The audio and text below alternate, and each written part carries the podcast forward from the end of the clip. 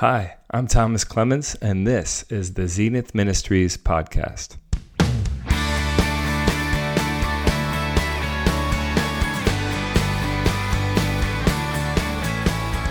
Welcome to our message of hope, security, and an exploration of true happiness.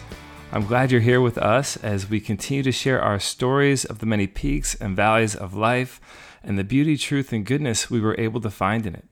Please visit our website at zenithministries.com to connect with us to discover more. Three years ago, I went through a difficult time.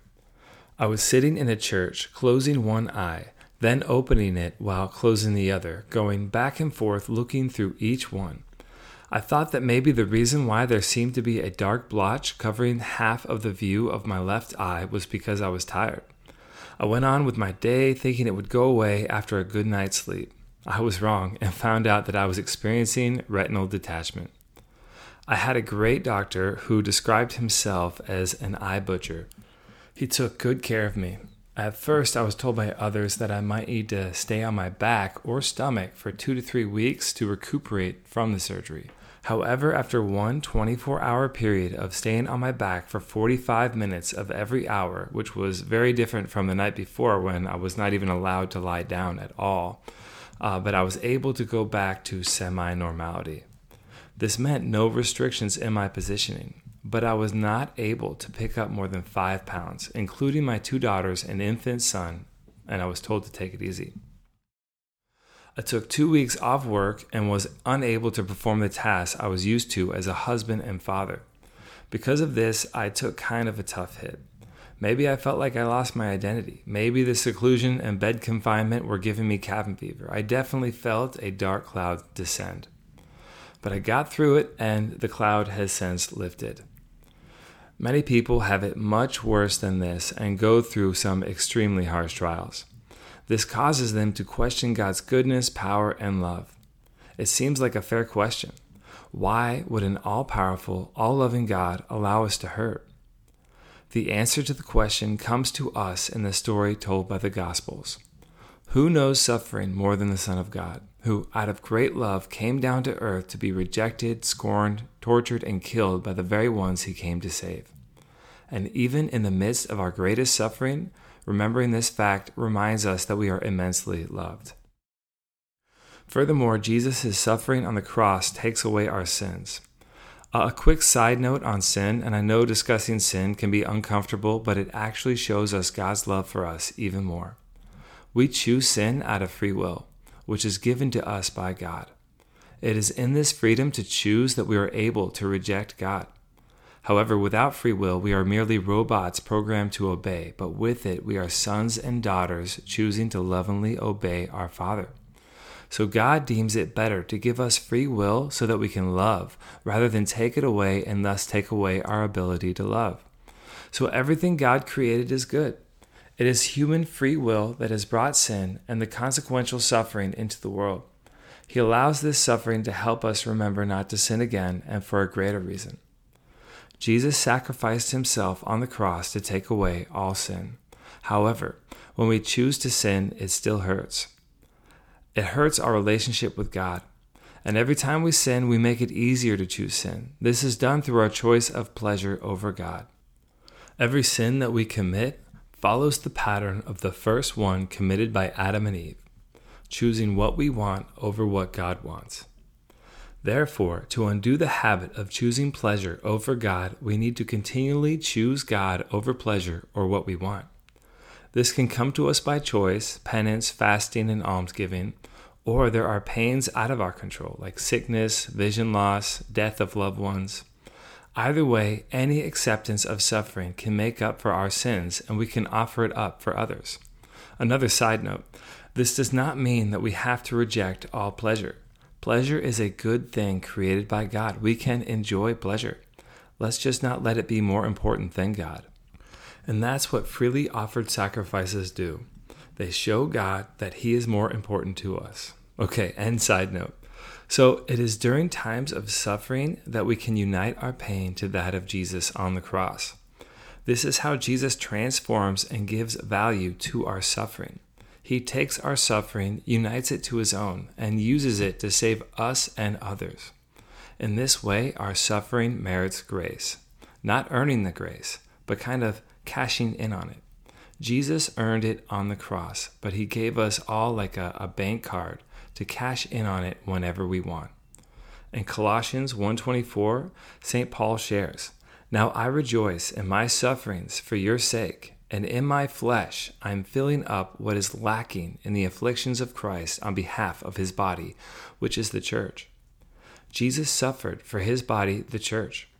St. Paul is teaching us that we can participate in that by filling up what is lacking in the sacrifice of Jesus. What may be lacking in the Son of God's work, we may ask? He is lacking our suffering, and the suffering that we endure fills this space up. This is why St. Paul rejoices over his sufferings for the sake of the Colossians, because he knows his sufferings are meriting grace for them to assist them in their grace filled journeys of faith.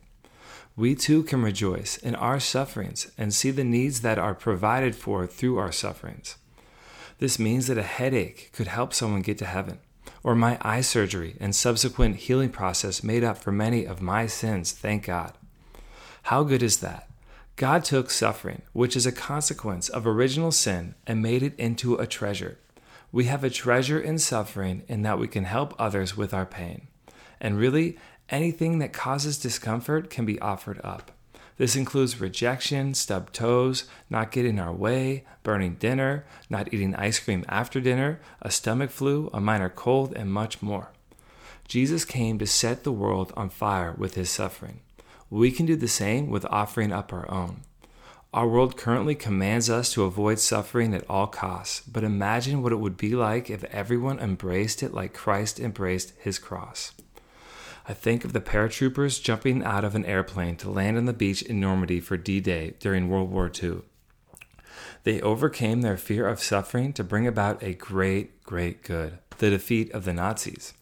We too need to overcome our fear of suffering to defeat the enemy as well sin and death. I'm still in the middle of it, so don't tell me how it ends. But Chris Hemsworth's uh, Netflix movie, Extraction, made me think so many holy thoughts. Some of them are related to this. Okay, so first I have to mention it because it's cool. In the movie, a kid is kidnapped, and the kidnappers hope to extort his rich father, but instead, the father sends in Chris to rescue his child. Chris goes in, grabs the kid, and goes through hell to get him out. So cool. Yeah, so Chris Hemsworth is basically Jesus in this. We are the kid. Satan came in and kidnapped us, even though we freely chose to go with him which is how they get the kid in the movie, by the way. I think he freely gets in the car with the bad guy. Anyway, we chose to follow the evil one and were in his clutches. Jesus came in and tore everything up. He rescued us, and we are free to live forever in our Father's care now because of Jesus. And Jesus was injured and beat up badly to do it, just like Chris Hemsworth. Relating the movie to suffering and the good it brings, I just thought that Chris goes through a lot of suffering to help this kid find freedom. So when we feel like we are getting beat up and torn apart, or our heart is heavy with sadness, wondering if there's any good left in this world, we can turn it into good by offering it up. We can be tough, like Chris Hemsworth in Extraction, and just take the suffering. You can cry about it, you can wish it would go away, right? That is a natural occurrence. But while you still have it, take it and give it to God. Chris went through all that pain because he saw that it was worth it for the kid to be set free. I mean, I think he was paid as well, but still all the more relatable. When we offer up our suffering, we too can set others free and get paid as well. There is no limit on the grace of God, and He pours it out upon us when we go to Him. This is why prayer is effective. This is why offering up our suffering for others is effective. Jesus won the battle. He earned the grace, and just like how God designed humans to assist him with the work of creation and populating the earth, he also wants us to assist him in recreation and populating heaven. He left his sacrifice open for our participation. When we die like the grain of wheat uh, in which Jesus spoke, uh, we die with Christ. Spiritually, through our baptism, we all died in his crucifixion. We all die with Jesus. But Jesus didn't stay dead, and neither will we. This life on earth is a continual transformational process. Dying, and in that death, we are also then resurrected. What we see then is that no death is without a resurrection with Christ. If we go to Him with trust with that suffering, then that suffering itself is redeeming. And it gets to the point where you are thriving in life even in the midst of suffering. Isn't that the goal? To not just survive, but to thrive? What if, in order to thrive in life, we had to pass through suffering? People actually do it all the time. They beat themselves up in the gym because they see that having a healthy body is a path to thriving. Or they put in crazy hours at the office, even miss out on a full night's sleep to make money because they see making money as a path to thriving. So too did the saints. They put God's plan for their lives before their own plan, dying to themselves and regardless of what happens, trusting in Him, and kept moving forward because they see following God as a path to thriving. Suffering is going to happen to us regardless of what we believe. My retina would have torn even if I was an atheist. But through Jesus, it becomes so much more than unwanted pain, more than loss that I want to avoid at all cost. Finding the value in suffering that Jesus gives it is a whole different level than the suffering that I experienced as an atheist when I was younger. This value makes it purposeful. It's not for nothing. Others can benefit from it.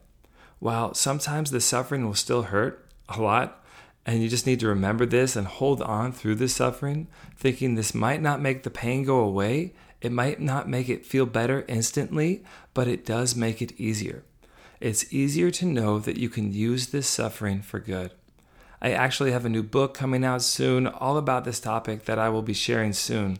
I'd love to have you read it uh, when it's released. But we can make suffering good.